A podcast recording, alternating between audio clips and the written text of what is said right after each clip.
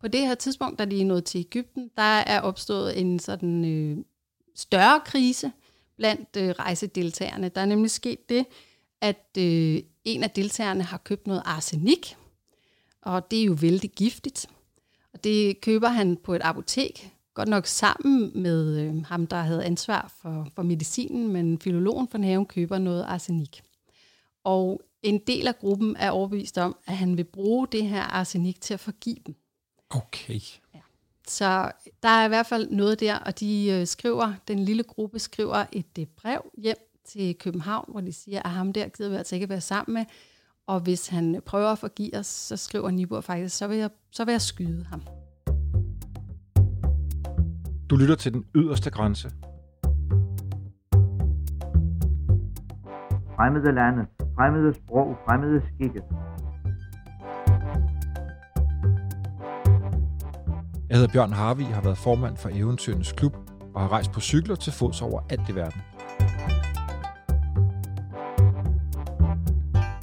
I denne her serie vil jeg gå på opdagelse i nogle af de vildeste danske ekspeditioner. Der var minder fra Bali, Thailand, Indien, Bangkok, Java, Samoa, Hawaii. Fra tropefolk og hovedjæger, gule, sorte og brune folkeslag.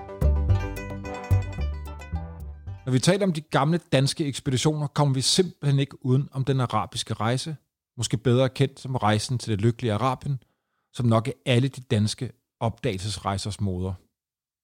Den her historie synes jeg er helt vild, og øh, jeg har rigtig gerne længe ville vide mere om den. Den lange rejse blev foretaget for 250 år siden, og deltagerne havde ikke den fjerneste idé om, hvad det var for en verden, de drog ud i. På en eller anden måde er det opdagelsesrejse på gammeldags manér sponsoreret af kongehuset med store videnskabelige opdrag i en ukendt verden. Den var syv år lang, ekspeditionen, og den bød på dødsfald og dramatik, og de interne strider var allerede i fuld flor på afrejsedagen 4. januar 1761, da de fem mænd stævnede ud fra København. Anne Haslund, velkommen til programmet. Mange tak. Du var speciale i Mellemøstens oldtid. Du har skrevet flere bøger om den arabiske rejse, blandt andet om Carsten Nibur, som jo blev hovedpersonen på rejsen. Og så sidder vi her på Nationalmuseet, hvor du så dagligt arbejder, og hvor selveste Carsten Nibur også har boet, da han kom hjem fra rejsen. Så føler vi lidt af eventyret.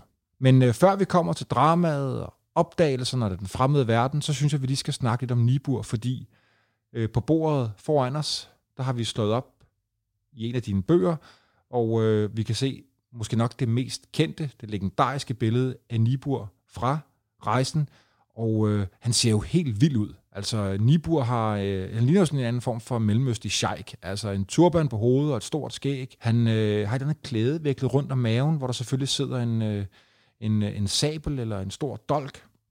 Han har et øh, svær i den ene hånd, øh, og øh, så har han på fødderne sådan nogle små silke prinsesko på. I baggrunden er der selvfølgelig to barbariske lokale mænd, forestiller jeg mig, der er ved at slå hinanden ihjel med nogle store øh, Øh, knive. Altså, hvad er det her for noget, Anne? Prøv lige at fortælle baggrunden for det billede. Det første, vi kan sige om billedet, det er, at det er lavet i København. Så det er altså ikke noget, der kommer ude fra, hvor de var ude at rejse.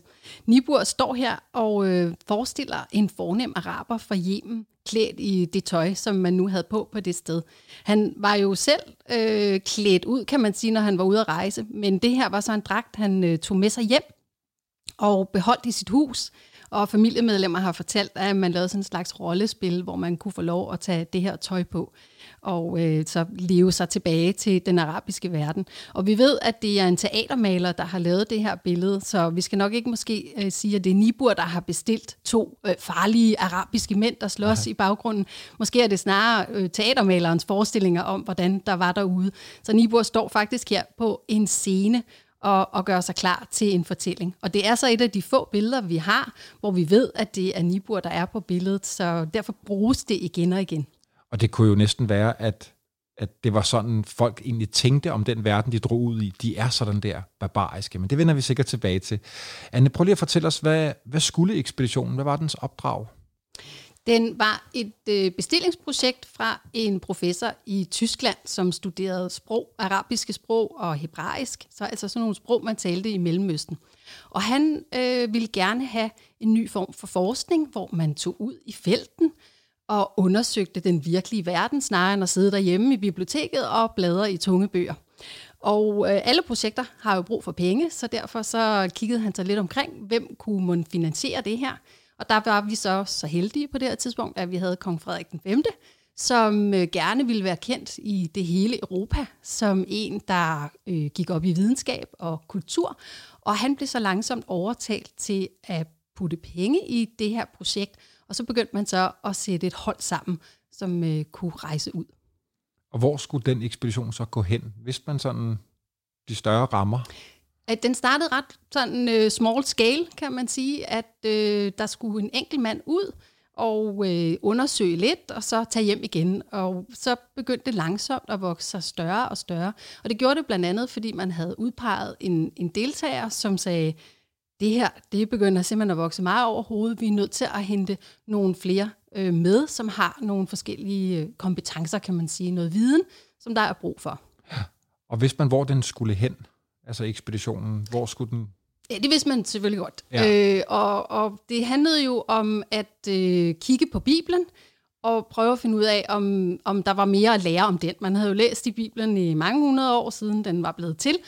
Øh, og nu var man lidt træt af det, og ideen var så, at hvis man nu tog hen til det sted, hvor Bibelen foregik, så kunne man så måske studere de levende mennesker, der gik rundt der. Og man udpegede så Yemen som et særligt øh, sted. Der boede i øvrigt jøder i Yemen, men det var nu mest på grund af den øh, slags arabisk, som de talte, som man anså for at være sådan lidt mere konservativ, altså ikke havde udviklet sig så meget. Og så havde man også den idé, at måske kunne man ligesom kigge på de mennesker, der gik rundt, og så var de måske sådan en slags laboratorium for, hvordan Bibelens verden var. Mm. Og, og, øh, og så, så fandt de ud af, at det var simpelthen for stort til at være en mand, der kunne sendes afsted. Hvem, hvem blev de så, altså ekspeditionsdeltagere? Fordi den var jo også ikke kun dansk, altså de var jo det var sådan blandet nationaliteter, der var med. Vi starter med en, øh, en gut, der hedder Frederik Christian von Haven, som kom fra Sydfyn. Og han havde faktisk læst hos den her tyske professor. Man har på det kongelige bibliotek en over hans glædehæfter, lige før man nogle steder kan se, at han er faldet lidt i søvn.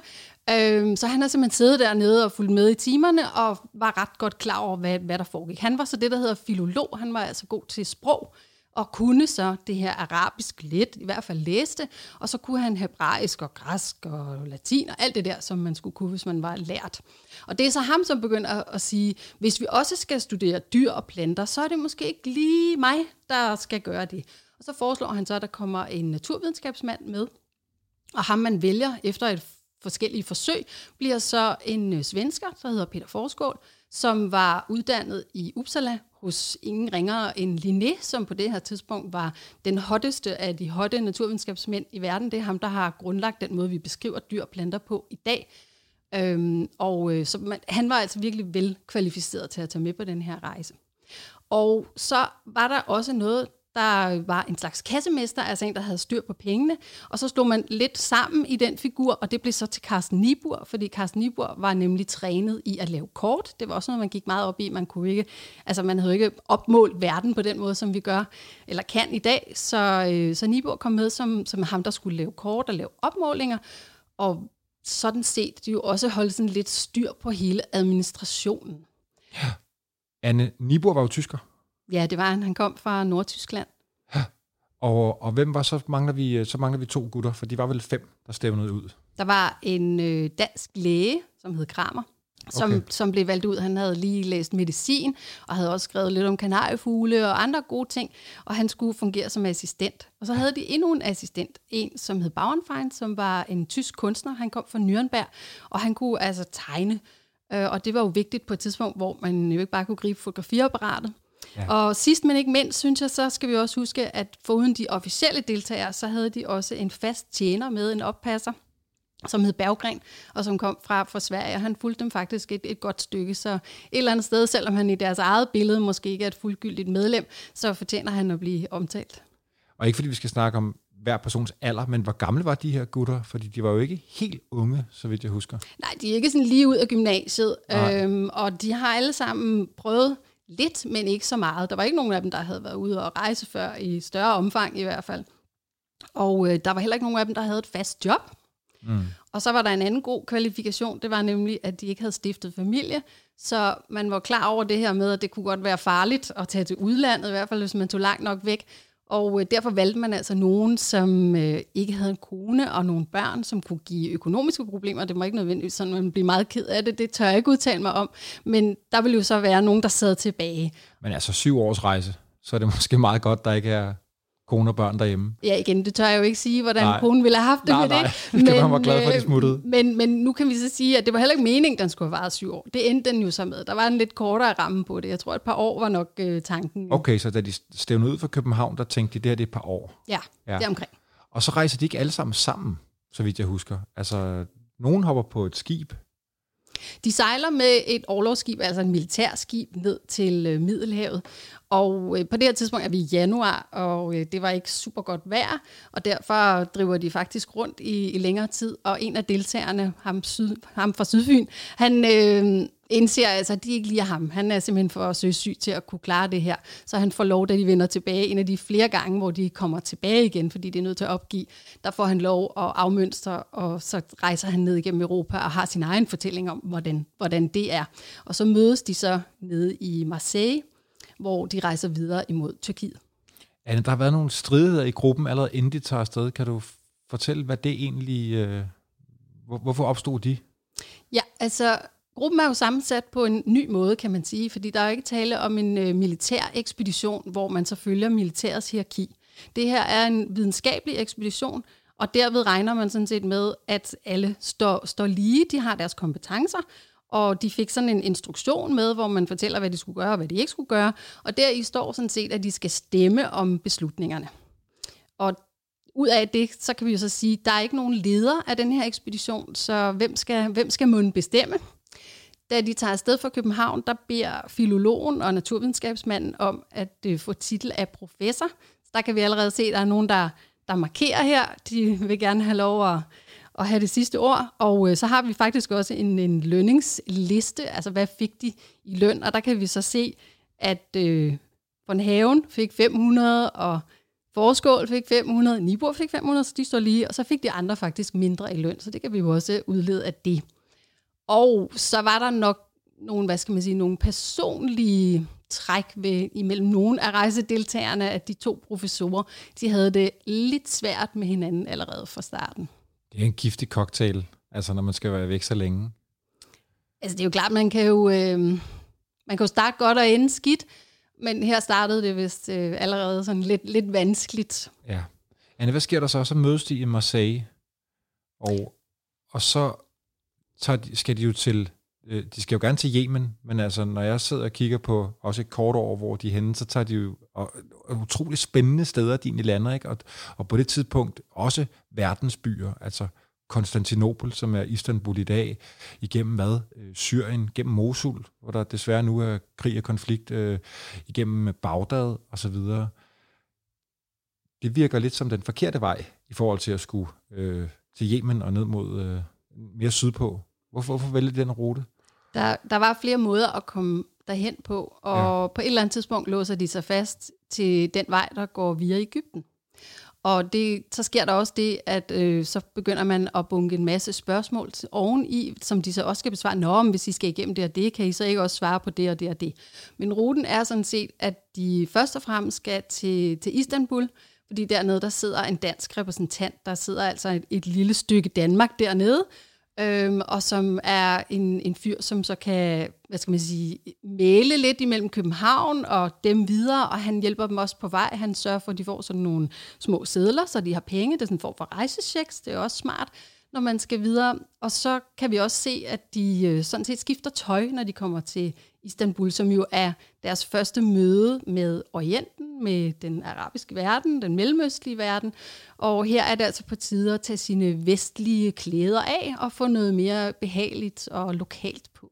Det må da være en helt vild oplevelse for fem, nu er det så ikke kun danske mænd, men altså skandinaviske, tyske og danske mænd, der kommer til Konstantinopel. En kæmpe stor by på det tidspunkt også, tænker jeg. Kan du huske, hvad, kan du, kan du huske, hvad de skriver om byen? Øh, det her møder de jo så øh, det tyrkiske rige, som jo igennem mange århundreder har imponeret europæerne, og de har også været vældig bange for det. Så de er meget optaget af blandt andet det tyrkiske militær, som er, er dybt fascinerende og skræmmende. Og øh, samtidig så er det jo, som du siger, en, en by med mange forskellige typer mennesker. Der findes et, et billede i øh, en af Niburs bøger, hvor han gennemgår de forskellige typer hatte, som forskellige mennesker har på i forskellige hierarkier, forskellige religioner. Så det er en form for smeltedil, hvor du kan møde lidt af hvert. På det her tidspunkt hænger de jo så også meget ud med andre europæere. Det lyder måske øh, lidt sådan som en dårlig idé, men det er jo igennem dem, at de får en masse rejsetips og hvad man skal gøre, og do's and don'ts, og ligesom bliver klædt på til at kunne tage videre ud.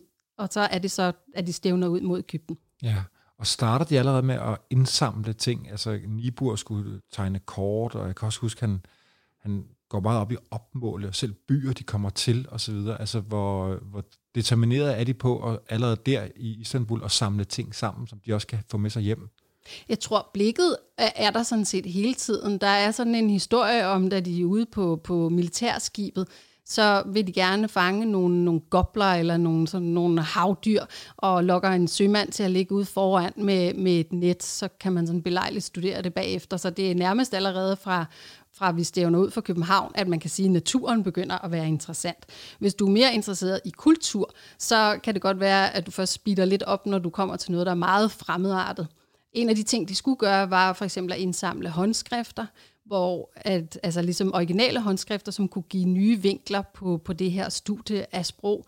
Og det begyndte von Haven faktisk allerede at gøre i, i Istanbul. Og på samme måde altså, samlede Nibo også ind og opmålte og kiggede. Og det, det starter faktisk helt fra begyndelsen. Men svenskeren Forskål, som kom fra Limes Linnés skole, det er jo så ham, eksempel med, at de, de fanger gopper, de fanger fisk, de får rigtig mange fisk og dyr med hjem.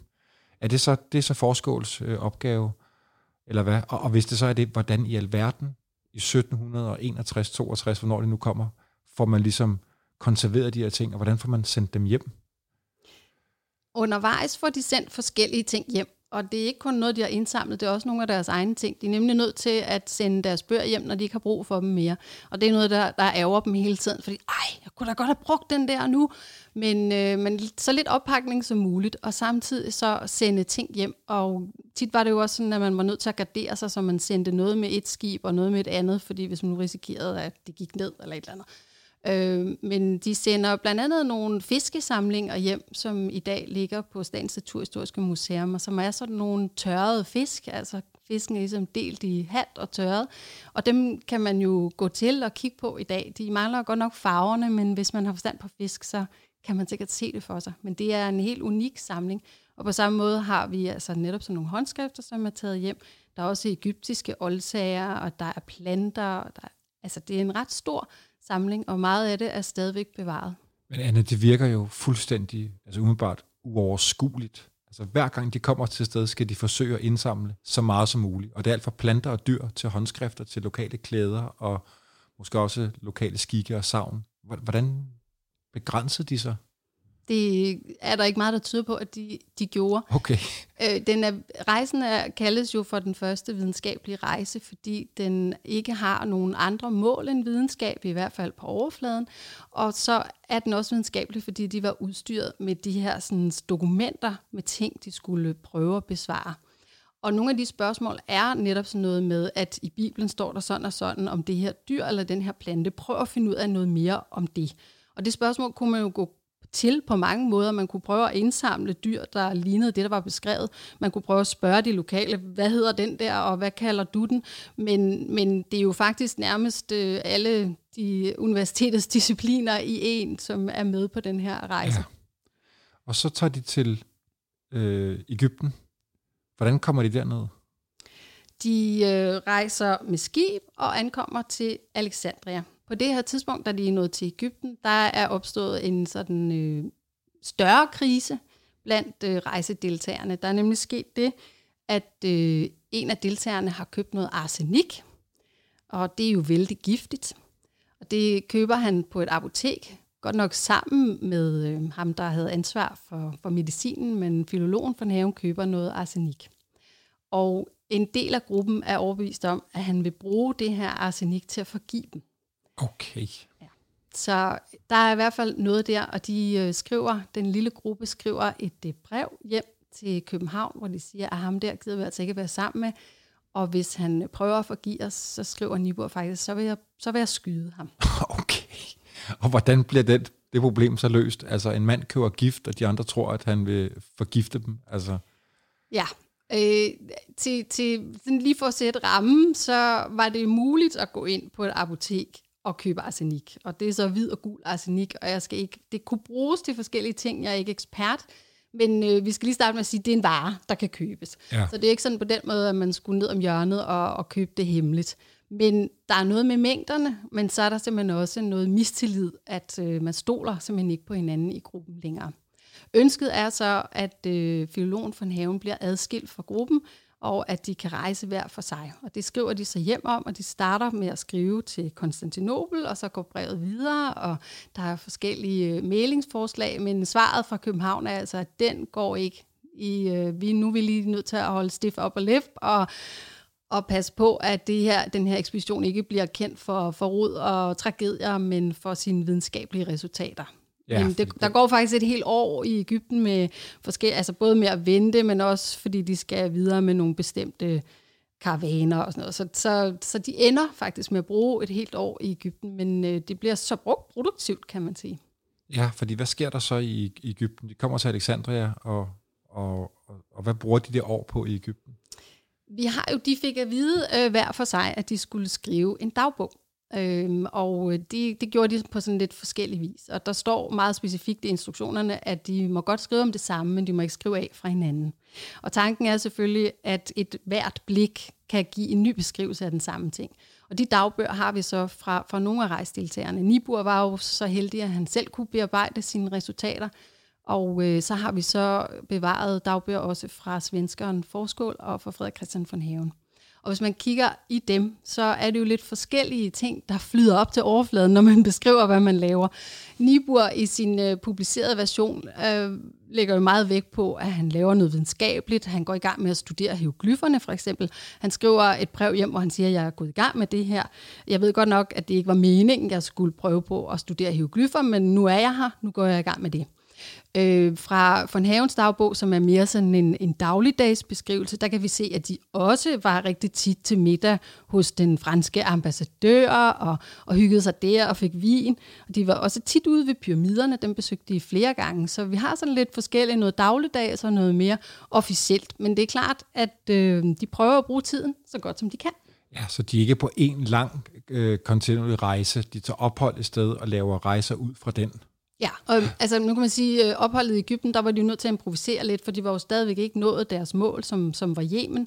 Men, øh, men de tager forskellige ture, og Nibur laver også sine kort og så videre, og så, så alle gør ligesom, hvad de kan. Nogle er måske flittigere end andre, men de får tiden til at gå.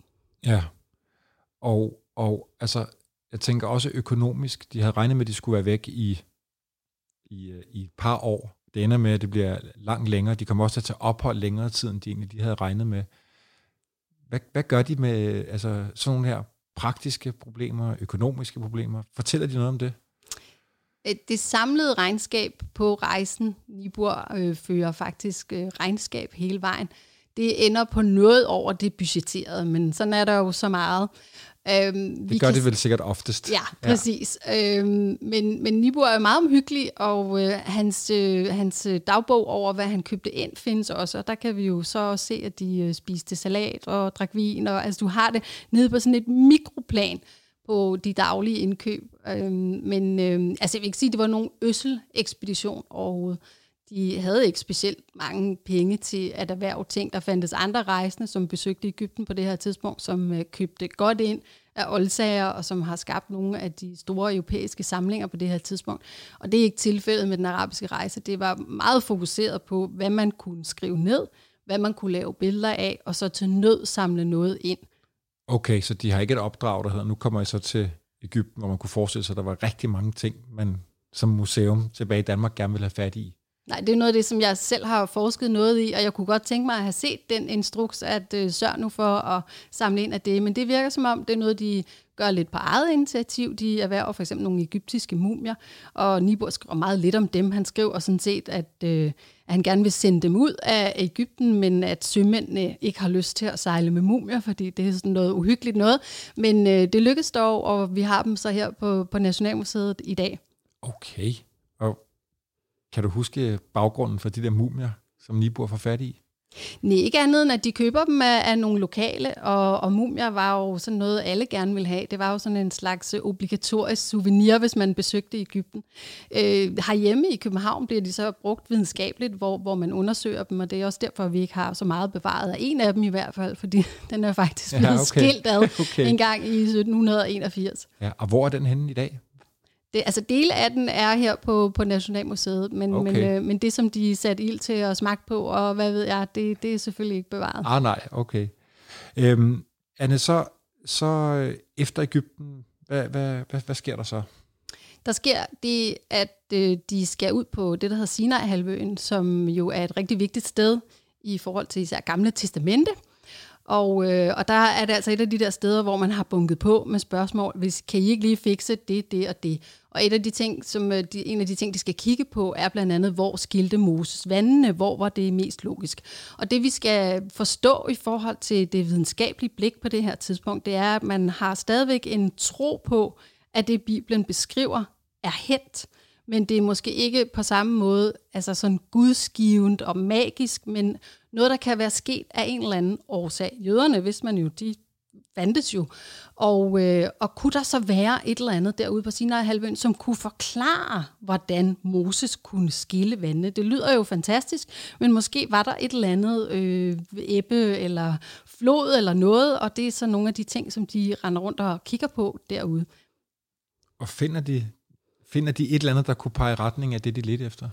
Altså, det ender med, at det, det er Nibur og Van Haven, der tager ud på Sinai halvøen. De andre er sådan lidt syge og ligger derhjemme. Og de har nogle lokale vejledere derude, og noget af det, de spørger om, det er, om vi vil gerne finde noget, der hedder indskriftbjerget, altså et sted, hvor der for eksempel kunne være indskrifter fra jøderne, da de vandrede imod Israel. Det ville jo være fantastisk, hvis man kunne vise det i Europa. Det var, sådan et, det var en af de helt store overskrifter, man gerne ville komme hjem med. Nå, men så øh, hænger de så lidt på de her lokale øh, fyre, som skal vise vej, og de er sådan lidt peger lidt i hver sin retning og bliver ved med at køre lidt rundt med dem. Øh, det lykkedes for dem at finde et bjerg med nogle indskrifter, men det er nogle øh, hieroglyffer. Det er så også fint nok, det er vi glade nok for i dag. Men øh, de her sådan, berømte indskrifter, som andre rejsende har beskrevet, dem rammer de ikke. Et andet sted, de gerne skal ud til, det er et øh, kloster, som ligger sådan ret øde ude på Sinai. Og øh, der vil de gerne besøge nogle munke, og de har sørget for at få et brev med, et introduktionsbrev, og så vil de gerne ind i det her. Og vi skal forestille os, at det her kloster ligner nærmest en festning, når man kommer til det. Og de banker på og viser brevet, og får at vide, at det er desværre ikke godt nok, og de kan ikke komme ind. Hvis de var kommet ind, ville de have mødt et fantastisk bibliotek med mange af de her håndskrifter, som de gik og drømte om. Så og det får de første at vide senere, at det var derinde? Eller altså det, det var vist rygtedes, at okay. der var spændende ting øh, at finde derinde. Og nogle af de ting, de jo så også spørger munkene om, det er, hvad, kan I fortælle noget om, hvor, hvor de her ting foregik? Og munkene er helt cool, de peger, om det var der, og det var der. Og så er det så, at de her øh, videnskabsmænd, de siger, jamen, hvordan kan jeg vide, at det er den sten og ikke den sten, eller den vej og ikke den vej. De spørger videnskabeligt til, hvordan kan det her faktisk bevises og ender med at måtte sige, det ved jeg ikke, men det er en god historie. Okay. Og Anne, fortæl lige, altså, der har de jo så været i Ægypten i snart et år, og de var bange for, at de skulle forgifte hinanden. Hvordan er stemningen i, i, øh, i ekspeditionen på det tidspunkt? Den er nok øh, tung. Ja. ja. men øh, jeg tror også, at de på det tidspunkt har altså, måtte ligesom indse, at øh, nu, nu må vi bare få det bedste ud af det og, og holde hinanden ud. Jeg skal så også sige, at der er jo sådan forskellige dagsordner. Altså imens øh, forskål samlede ind for den danske konge, der sendte han jo også, eller ønskede i hvert fald, at sende ting til, til Sverige, så man kunne sådan ligesom, altså så alle havde ligesom deres egne interesser, som de tjente. Det er sikkert også ganske almindeligt. Men, men stemningen, ja, det, det, Jamen, jeg tænker på, om det, det bliver skrevet i de der dagbøger. Det er jo også forskelligt, hvordan man skriver dagbog. Skriver man den kun for sig selv, eller skriver man, fordi der er nogle andre, der måske kan kigge i dem på et tidspunkt? Altså, nu tror jeg ikke, altså sådan nogle herrer som dem her, jeg tror ikke, at det var noget ideal for dem, at, at beskrive daglige skærmysler i mange detaljer. Det var man nok sådan lidt hævet over. Men, men det er klart, at øh, Nibur, han beskriver jo sin rejsedeltager, og han beskriver også, at det nogle gange er lidt tungt imellem folk. For en haven, som går lidt mere i detaljer, han kan så beskrive nogle, nogle skænderier, hvor, hvor nogen kalder hinanden for nogle meget grimme bandeord og smider ting efter hinanden. Der er sådan et krus, der flyver igennem stuen. Ja, mm. uenigheder. Ja. Nogle af dem bliver syge, siger du? Ja, øh, de er jo så på vej mod Yemen på det her tidspunkt. Og jeg ved faktisk ikke præcis, hvornår de bliver syge, men man kan se, at det begynder at blive mere og mere tungt. Og det, de får, er malaria. Det vidste de ikke selv på det her tidspunkt, men vidste heller ikke, hvordan man fik malaria, altså via myg. Men, øh, men vi kan konstatere efterhånden, som de når nedad mod deres endemål, mod Yemen, hvor det hele skulle være så godt og fantastisk, der begynder helbredet at, at svigte. Jeg har heldigvis ikke selv haft malaria, men beskrivelsen kan jeg forstå er, at man så går det godt, så går det dårligt, så går det godt. Så, så der er mange hviledage lige pludselig, og så jo også et dødsfald. Ja, og hvem er, det, der, hvem er det, der dør? Er der nogen, der dør i Ægypten? Nej. Nej, det er der ikke. Så hvornår er det, at den, den første ekspeditionsmand dør? Altså, de når frem til, til deres endemål, kan man sige, mens ekspeditionen stadigvæk er intakt. Men, okay. men der går ikke lang tid før øh, først, da vores Fynbo, han må give op. Og øh, han skriver faktisk sin egen, hvad skal man sige, sin egen nekrolog. Han beskriver sig selv i datid. Altså, jeg var født sådan og sådan. Hold da op. Øh, og i dag giver Gud mig en salig ende, cirka. Så, så han, og det er sådan med rystende hånd, og det, ja, det, det har vi jo bevaret og kan se. Og han er altså klar over, at nu, nu, er, det, nu er det slut. Øh, vi kan se af beskrivelserne, at han bliver overladet, det vil sige, at altså, man tager, tager blod ud af ham for at se, om, om det kan gøre ham bedre. Og igen, jeg har ikke forstand på malaria, men jeg tror ikke, at det, det gjorde situationen meget bedre. Men altså, man kan se, at han har det rigtig dårligt i perioder. Så er han lidt ude at ride på æsel, så er det igen en at ligge i sengen, og til sidst, så må han så opgive.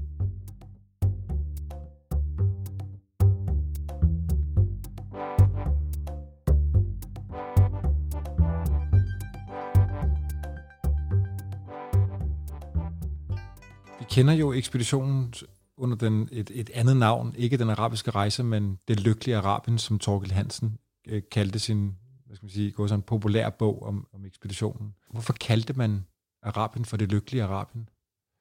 Det er en eller anden filologisk øh, finurlighed via græsk, hvor et ord er blevet fejloversat, men, men øh, det er jo så kendt som det lykkelige Arabien. Øhm, og, og på mange måder var det sådan set også lykkeligt. Altså, de var jo nået frem, det var jo en god ting og der var meget at kigge på.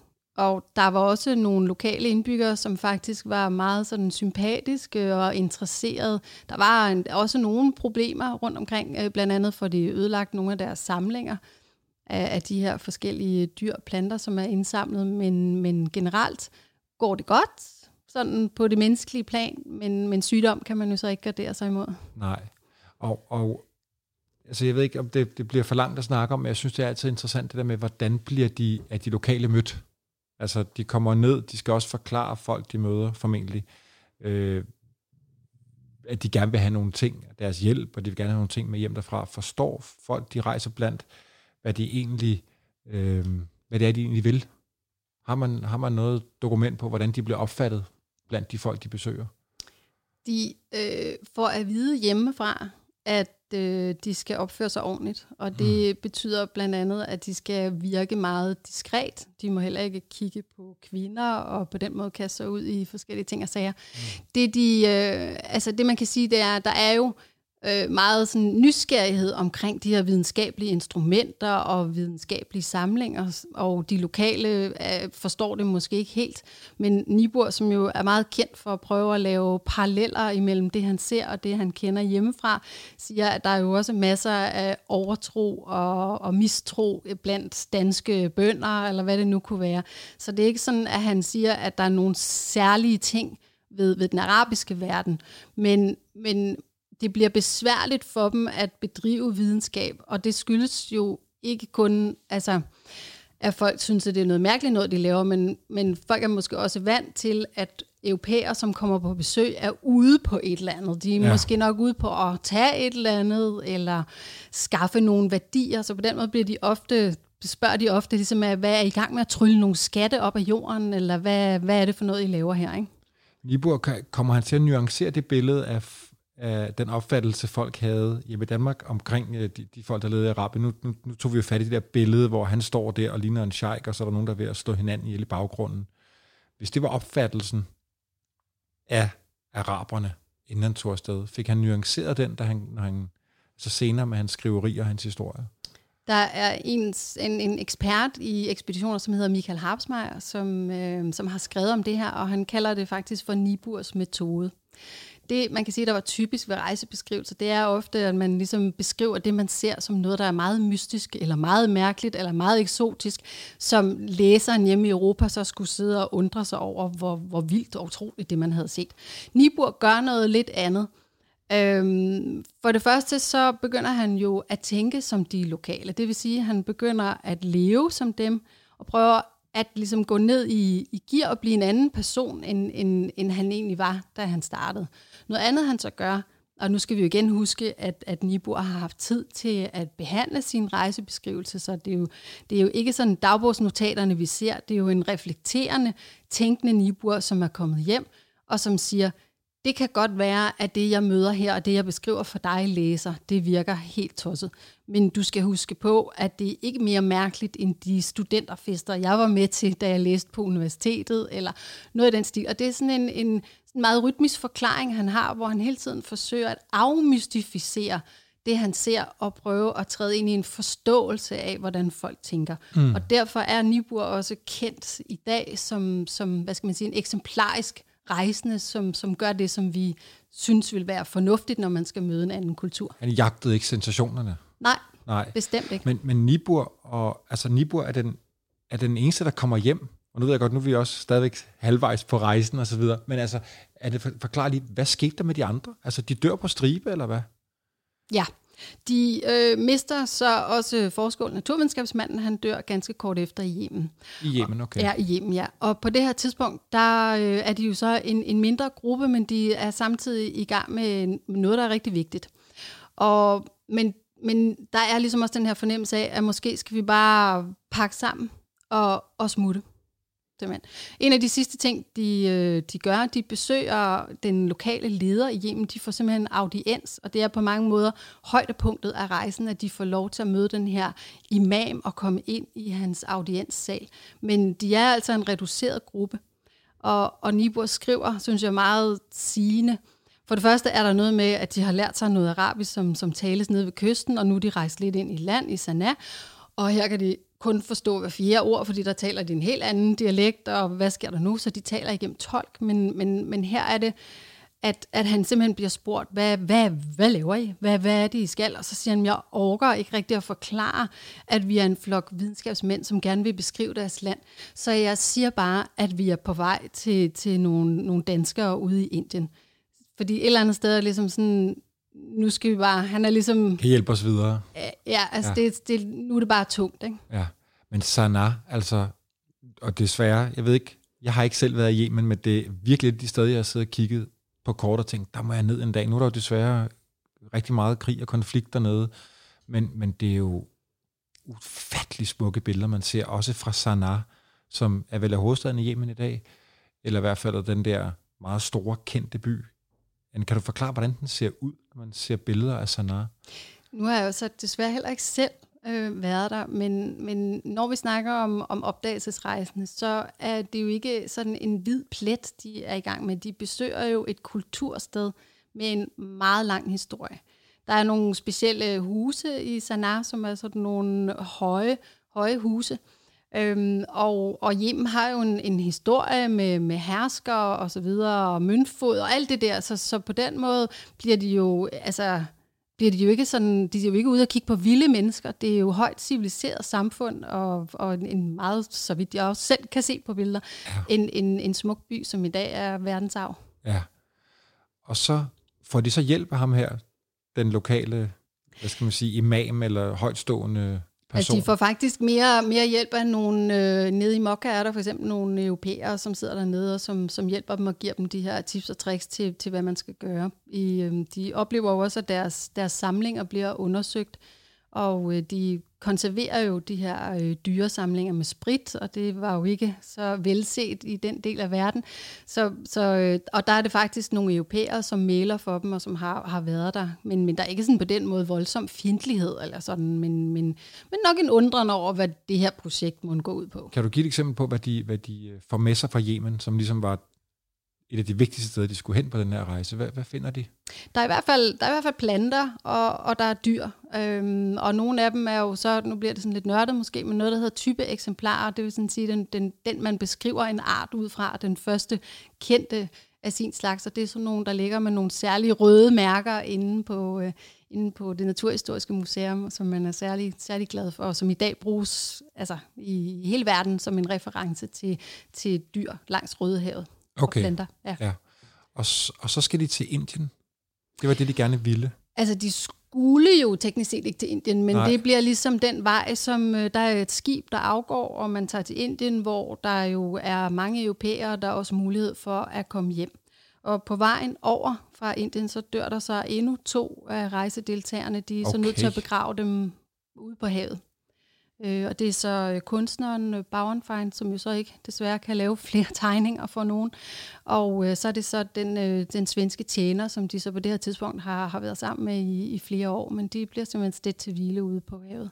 Så Nibur sidder som sidste mand at der er så lægen Kramer også stadigvæk. Øh, okay. De ankommer så de to til, til Indien, og, og Nibur tager Lucy, og vi har hans øh, regninger fra den lokale kone, som leger huset ud. Og der øh, prøver de at sunde sig, og, og Kramer prøver at komme sig, men det lykkes ikke, og han dør så efter nogle måneder, og så står... Og han er også malaria? Ja, ja. altså det går vi ud fra, ikke? Ja, okay. Øhm, altså de her, øh, de øvrige to, som døde i bliver jo også begravet, og vi har regningerne fra, fra deres kister og ligeklæder og så videre, men vi kender ikke deres grav i dag, så vi kan ikke sådan tage ned og finde dem og lægge en blomst. Men sætter han nogle ord på det, Nibur? Altså, de er draget afsted sammen, og nu er han alene og længere væk fra Danmark, Tyskland, end, end, end tidligere. Altså, han er, han er kommet til Indien, og er sidder alene. Hvad gør han så af overvejelser? Han er helt klart i, i krise, og han er også i, hvad skal man sige, sådan i, i der, hvor han er klar over, at han er nødt til at beskrive, hvad der er, er foregået. Han er jo tvunget til også at sende øh, besked hjem til København, og det er blandt andet derfor, at vi overhovedet ved en lille smule om ham der tjeneren, fordi han beskriver, og hvad var det nu, han har fortalt, og hans mor kom derfra og sådan noget. Ikke? Han er nødt til ligesom at sende en beskrivelse, og er nødt til at komme ind på, hvad der var tilbage, og hvem der skal arve hvad, og alt, alt muligt sådan kedelige detaljer, kan man sige. Smertefulde detaljer i hvert fald. Og så laver han jo også en opregning over, hvad, hvad har vi sendt hjem, hvor har vi sendt det hjem fra. Og et eller andet sted i den der krise, der får han altså vendt det til, at hans øh, nysgerrighed alligevel trækker så meget i ham, at han først går i gang med at undersøge forskellige steder i Indien, men beslutter sig så til ikke at sejle hjem med det første skib, men rejser videre mod Iran og Irak. Og, ja, over land. Ja. ja. Altså, Torkel Hansel i, i, i bogen der, Det Lykkelige Arabien, omtaler ham som noget af en held. Altså, var han en held? Var han gjort noget særligt, nu når han er alene tilbage? Kan du prøve at sætte nogle ord på, hvad, hvad han var for en mand, Nibur? Altså, helteskikkelsen har selvfølgelig forskellige altså, definitioner igennem tiden. Og, øh, og her er, er idealet måske mere at, at være diskret end, end, end så meget andet. Men altså, Nibur var vel rationel, han var fornuftig, han, han tænkte sig om. Og så må vi jo vel også sige, at han åbenbart havde bedre helbred end de andre. Han tilskriver det selv, at han øh, prøver at leve sådan lidt mere, ikke spise så meget kød og ikke drikke alkohol.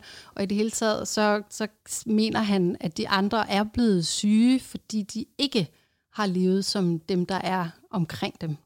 Så ved at blive som dem, man studerer, kan man åbenbart undvige døden af, af Niburs forestilling. Anne, så er han i Indien og beslutter sig for at rejse over land. Fortæl, øh, hvor, han, hvor han rejser hen. Han besøger blandt andet et sted, der hedder Persepolis, som jo er et stort øh, ruinfelt med nogle paladser. Ja. Og han kom op med ganske få argumenter til det andet end, at når nu man er her, så kan man jo lige så godt se det også. Så der går en lille turist i ham, og det er også fair nok, fordi der er jo mange andre rejsende, der har besøgt samme sted. Så Nibur tager derud, ser ruinerne, måler dem op, han skriver øh, sin, øh, han tagger lige sit navn sammen med alle de andre store rejsende. Ja. Øh, og så tager han så, så også heldigvis tid til at øh, kopiere, nogle, kopiere nogle indskrifter, som, som sidenhen er, er blevet meget nyttige i videnskaben, som så er skrevet med noget, der hedder kileskrift, og som man på det her tidspunkt ikke havde tydet. Og der bliver hans, øh, hans meget morsommelige detaljerede aftegninger faktisk brugt hjemme i Europa til at knække koden for den her skrift. Og det skulle jeg bare have vidst, fordi for 10 år siden cyklede jeg gennem Iran og besøgte også Persepolis, som er jo et helt vildt sted. Altså, det var en eller anden form for hvad, ceremoniel øh, plads, eller sådan et, en tempelby, som selvfølgelig nu bare er, er forladt, men stadig ret velbevaret. Vidste Nibur så, at Persepolis lå, lå der? Øh, var det en af de ting, han gerne ville, da han kom igennem Persien, eller, eller er det sådan tilfældigt? Nej, nej, det er bestemt ikke tilfældigt, og du skal jo også lidt ind i land for, for at besøge det, så ja. hvis han ligesom bare vil sejle videre afsted, så, så det er en ekstra tur, han tager sig.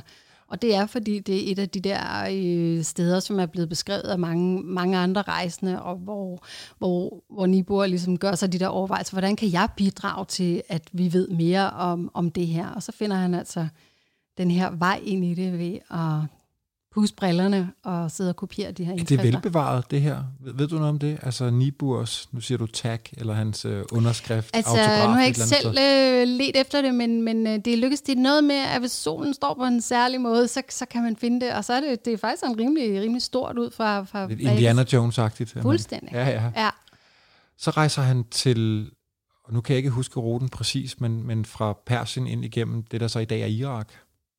Øh, Mosul, Bagdad og så videre. Er han, han er jo ikke alene, eller hvad? Han rejser ofte sammen med nogen, enten nogen, han har mødt, som han har, altså, har fået tillid til, og som han har en god samtale med.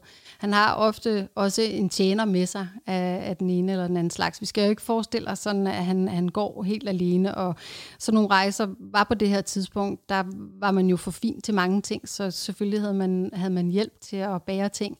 Vi har en beskrivelse af hans, ligesom hans rejsekit, hvor han hvor han beskriver det absolut nødvendige, og det, det er sådan flere steder i hans rejsebeskrivelse, giver han sådan nogle øh, tips til andre rejsende, hvor han siger, at hvis nu den og den skulle have lyst til at besøge det her sted, så vil jeg anbefale, at man sådan og sådan og sådan.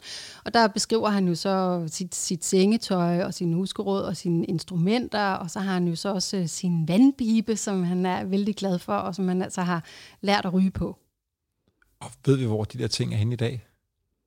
Jeg har jo igennem det, jeg har kigget på, der har jeg jo prøvet at opspore så mange ting som muligt. Heldigvis, der øh, havde Nibor jo selv nogle billeder i sine bøger af forskellige ting, og vi er jo sådan helt nede i, hvad havde man i arabiske huse på det her tidspunkt. Og en af de ting, han beskriver, det er altså sådan forskellige typer røgelse og ting, folk de øh, kunne finde på at sidde og hygge sig med.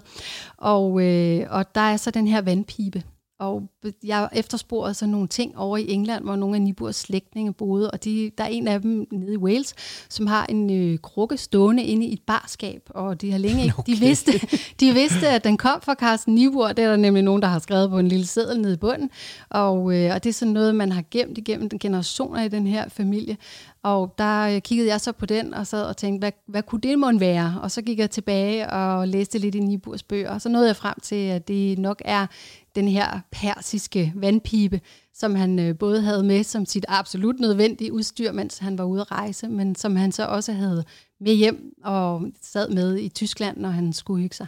Nej, det må være en hver rejsendes absolute topprioritet at have sådan en vandpibe med der. Ved, ved, ved de pårørende, eller de der slægtninge over i Wales, ved de, altså har de nu fået fortalt den historie, du fortæller? Altså, der er flere forskellige familiemedlemmer, som hver har en ting, og, og jeg var sådan lidt, jeg troede måske, da jeg hørte om det, så tænkte jeg, åh, det er nok sådan en sølvske eller et, et eller andet kedeligt, men lad os da tage ud og se på det. Men det viste sig faktisk at være altså, autentiske genstande, som er indsamlet i, på den arabiske halvø, i Yemen eller andre steder, øhm, og som de så har fordelt i, imellem sig. Ja. Og, og det, altså, det er jo herligt at se, fordi det står jo bare på kaminhylden sammen med kukuret og alle de andre ting. De ved jo godt, hvem, hvem Nibur er, men de har måske ikke sådan øh, sat sig meget ind i lige præcis, hvad det er for en ting, og hvordan den kan have været brugt og, og så videre. Det kunne jeg så måske komme med lidt, lidt sådan ekstra oplysninger til. Ja, ja, selvfølgelig. Anne, hvad, hvad fortæl her? Altså, hvad, så, har de, så er han alene nu igennem øh, det der dag af Irak, og, og er på vej hjem til Danmark? Eller hvad? Ved han ligesom, har han en plan? Mm, jeg ved ikke, om den er så, om den er så tydelig, planen. Han øh, besøger blandt andet i Irak nogle øh, siitiske helligsteder, hvor han også øh, indsamler nogle ting, som i dag er, er meget unikke og specielle. Og det er noget af det, der er interessant ved den her rejse, at det er jo ikke sådan guld og, og grønne skove på den måde, men det er egentlig hverdagsgenstande, og når tiden så bare er gået, når de 250 år er gået, så kan det ende med at være den eneste, vi har. Blandt andet sådan en, en meget smuk bemalet billedrulle, som han får en, en, en muslimsk mand til at købe for sig i sådan en, en bod, hvor, hvor pilgrimme køber ting. Der får Nibor så lige en lille maler, der køber tingene, og dem tager han med hjem. Og i dag er de altså verdenskendte faktisk, fordi det er så specielle. Ja, men, men den der plan, han havde... Ja. Mm, altså for flere år tilbage, havde han tænkt, nu skal jeg snart hjem af. Så han, han ved godt, at han måske mod vest. Ja, i sidste ende. Men, ja. men der er også sådan noget med, at han lige tager en tur til, til Kyberen, for eksempel, fordi der er noget med en bestemt stentype, som, som han nu er nysgerrig på. Noget asbest, som han gerne vil, vil kigge på. Så han har tydeligvis ikke sådan rigtig travlt med, med at komme hjem, og han er vel bare blevet forsonet med ideen om at rejse. at han kan have den der nysgerrighed stadigvæk. Altså har der været ude at rejse i 5-6 år på det tidspunkt? I dag vil vi jo nok læse det som en, en meget sådan traumatiserende... Det er jo slet ikke noget, han selv kommer ind på, men det er da klart, at man har set døden i øjnene, når man har set så mange mennesker. Øhm, men vi skal også huske på, at, at for, for den type mennesker var tiden jo en anden. Og, øh, og han havde jo sådan set ikke nødvendigvis så meget at, at komme hjem til. Jo, jo mere han kunne opdage, jo bedre og rejsen var jo lang, så, så han siger jo bare det der med, når nu jeg er her, kan jeg jo lige så godt tjekke det ud. Mange af de andre på den tid, hvor de ekspeditioner blev gennemført, også tiden efter, var de jo øh, helte, da de kom hjem og så videre. Og så har eftertiden ligesom glemt dem. Det lader måske lidt til, det er omvendt med den arabiske rejse eller Nibur. Hvad, hvad er det, der har gjort, at det stadigvæk er så spændende at snakke om 250 år efter? Det, det er et godt spørgsmål, og svært at, svært at svare på. Men, men altså, Nibo bliver jo altså, kendt i det ganske Europa som en, en øjenvidende ekspert, og det var der ganske mange, der var interesseret i. Og på det her tidspunkt læste man jo rejselitteratur, både som, som sådan noget fagligt noget, man skulle sætte sig ind i, men også for, for underholdningens skyld. Så, så han bliver en figur i Europa. Han er måske ikke på den måde en held, men han er helt klart en ressource, øh, helt frem til sin død. Nogen, en, en fyr, man faktisk kan skrive til og spørge, og som kan komme med et kvalificeret svar på, hvordan det var. Ja, og jeg sidder og tænker, når jeg hører din historie her, altså at det måske var det, der så for eftertiden gjorde, at de blev ved med at være interessante, at de fik samlet så mange ting. De kom hjem med så utrolig mange ting, som folk efterfølgende arbejdede med og dykkede ned i og ville vide mere om, så deres historie ligesom blev ved med at leve øhm, øh, på, på en eller anden måde. Altså i særligt i, i forhold til Yemen, der er, er den her ekspeditionsbeskrivelse jo nogle af de første, der overhovedet er lavet af, af forskellige ting og sager. Det her møde med imamen for eksempel, at der bruger man så Niburs beskrivelse til at belyse den her figur, fordi man ikke har så mange andre måske. Så, så der har de helt klart altså, været vigtige. Og samlingerne bruges jo stadigvæk øh, i, i forskellige sammenhænge og er referencesamlinger. Og så er rejsen jo kendt som, som som den her, øh, i hvert fald igennem Niburs figur, som en særlig måde at rejse på, hvor, hvor han har det her, den her metode, det her blik, hvor man indlever sig, forsøger at forstå det, man ser. Og det er måske dens, dens vigtigste altså eftermæle, det er, hvordan, hvordan rejser man, og hvordan ser man på, på det, man ikke har set før. Men Anne, og det var det, jeg sad og brændte inde med det sidste spørgsmål. Hvad er det vigtigste, vi, vi i dag kunne lære af Nibor? Men nu har du allerede svaret på det. Altså den måde, han rejste på, og respekten for de folk, han rejste blandt. Tusind tak for en spændende historie i dag. Tak, og lige måde. Den yderste grænse er produceret af kontoret Jul for Nationalmuseet og Radio Loud. find serien på vorestid.dk eller der, hvor du normalt finder dine podcasts.